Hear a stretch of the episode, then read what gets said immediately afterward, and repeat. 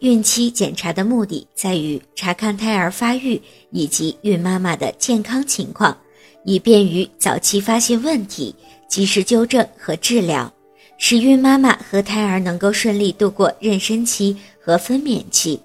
大多数人对产检并不了解，今天我们就和孕妈妈来说说为什么要定期做产前检查。